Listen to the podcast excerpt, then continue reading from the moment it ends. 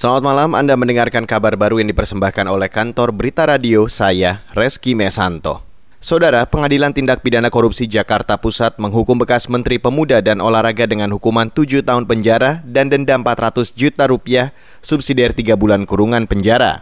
Imam Nahrawi dinyatakan bersalah dalam kasus korupsi dana hibah koni dan gratifikasi. Ketua Majelis Hakim Pengadilan Tipikor Jakarta Pusat Rosmina mengatakan ada sejumlah hal yang memberatkan Imam Nahrawi. Hakim menilai Imam selaku pimpinan tertinggi dalam kementerian pada saat menjabat seharusnya menjadi panutan. Pengadilan juga menolak permohonan bekas Menteri Pemuda dan Olahraga Imam Nahrawi untuk mendapat status justice kolaborator atau pelaku kejahatan yang bekerja sama dengan penegak hukum. Jika harta benda terdakwa tidak mencukupi, maka dipidana dengan pidana penjara selama dua tahun. Empat, menjatuhkan hukuman tambahan kepada terdakwa Imam Nahrawi berupa pencabutan hak untuk dipilih dalam jabatan publik selama empat tahun yang dihitung sejak terdakwa selesai menjalani pidana pokok. Lima, menyatakan menolak permohonan justice kolaborator yang diajukan oleh terdakwa. Enam, Ketua Hakim Pengadilan Tipikor Jakarta Pusat Rosmina menambahkan, Iman Mahrawi juga mendapat hukuman pidana tambahan berupa membayar uang pengganti kepada negara sejumlah 18,1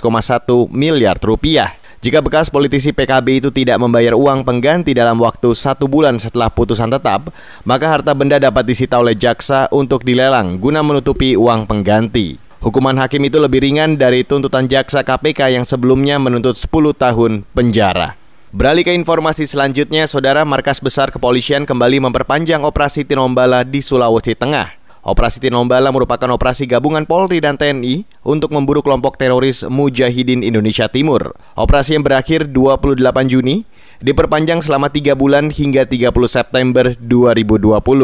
Juru bicara Mabes Polri, Awi Setiono, mengatakan perpanjangan masa operasi ini dilakukan karena masih terdapat target operasi sebanyak 14 orang yang belum tertangkap.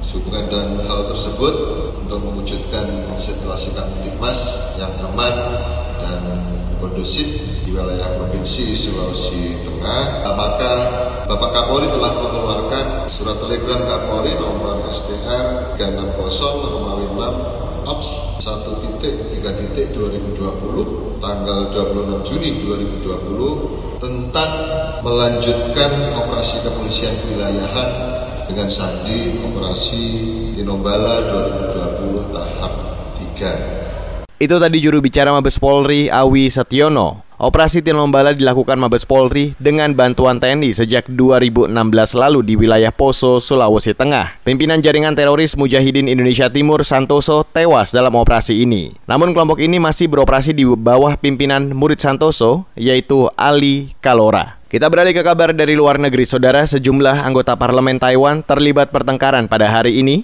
saat anggota dari partai penguasa DPP menerobos barikade yang dilakukan partai oposisi Kuomintang. Partai oposisi menduduki gedung parlemen untuk memprotes kebijakan tirani pemerintah yang dipimpin Presiden Tsai Ing-wen.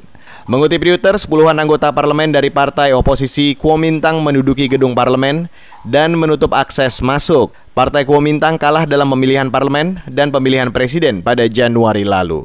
Demikian kabar baru KBR saya Reski Mesanto.